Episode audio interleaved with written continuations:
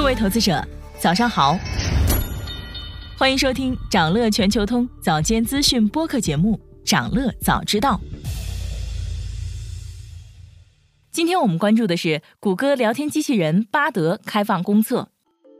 距离微软的 GPT 四发布到现在已经过去了一周时间，不过热度丝毫没有减退。即使 OpenAI 对用户进行了限制，三小时只能问二十五个问题，服务器还是被挤爆了。终于，在微软的步步紧逼下，谷歌宣布自家的聊天机器人巴德正式开启公测了。目前，聊天机器人巴德跟谷歌的搜索引擎是分开运行的，只能用英语生成答案，而且谷歌也只允许美国和英国地区的用户。在官方网站进行注册，并以先到先得的方式向候补名单里的用户提供访问权限。谷歌在博文里说，随着时间的推移，巴德以后将适配更多的语言，推广到更多的地区。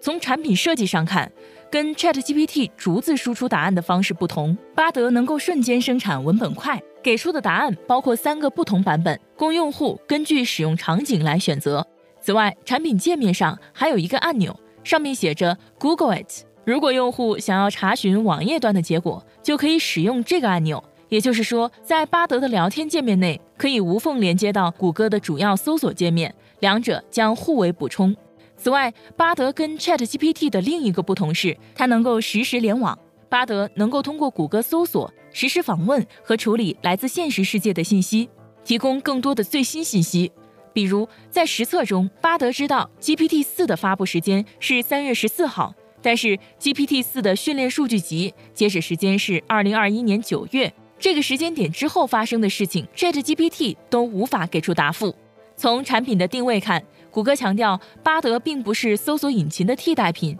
而是搜索的补充。异曲同工的是，微软的 New Bing 把 AI 助手称为副驾驶。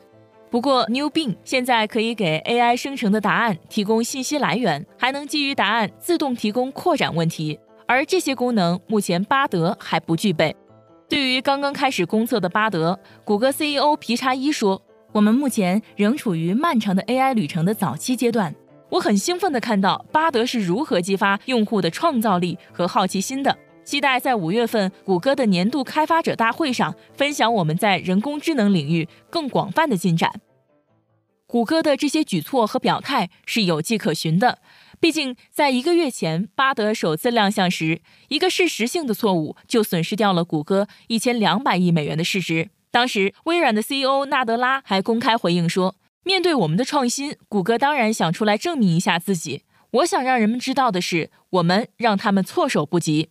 事后，皮查伊在内部全员信中，一方面告诉大家要稳住心态，另一方面号召谷歌全体员工积极参与巴德的内测，并公布了巴德的完整训练指南，强调构建负责任的 AI。众所周知，谷歌在 AI 大战上是起了个大早，赶了个晚集。最近，OpenAI 和微软发起的猛烈攻势，可以说把谷歌逼到了悬崖边上。三月初，微软 New Bing 上线一个月后，就吸引了超过百万的新用户。现在，Bing 的每日活跃用户已经突破了一个亿，其中三分之一每天都在使用 ChatGPT 的功能。在谷歌 Chrome 统治的浏览器方面，微软集成了 AI 能力的 Edge 也开始发力抢夺用户。微软搜索加答案加聊天加创造的生态系统正在逐渐形成。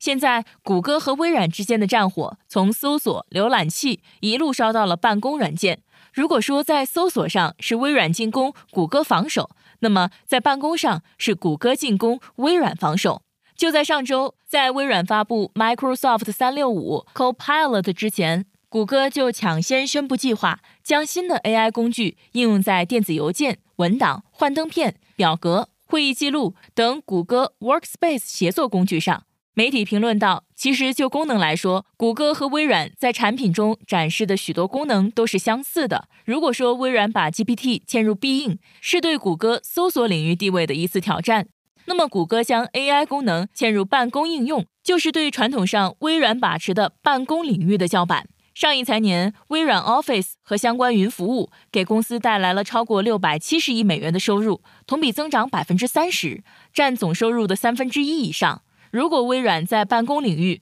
被谷歌挑战成功，那么它在搜索领域取得的进展可能不值一提。围绕 AI 展开的巨头大战如火如荼，在美国银行业被挤兑风暴笼罩之时，带领科技圈异军突起，成为低迷情绪中的一抹亮色。本周，美国四大科技和互联网公司的市值增长已经超过了五千六百亿美元。不过，截至周三美股收盘，受财长耶伦表态影响，科技股没能继续收涨，谷歌和微软分别下跌百分之一点五三和百分之零点五四。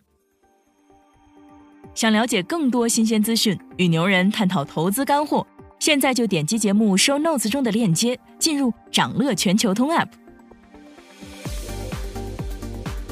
以上就是今天掌乐全球通、掌乐早知道的全部内容，期待为你带来醒目的一天。祝您在投资中有所斩获，我们明早再见。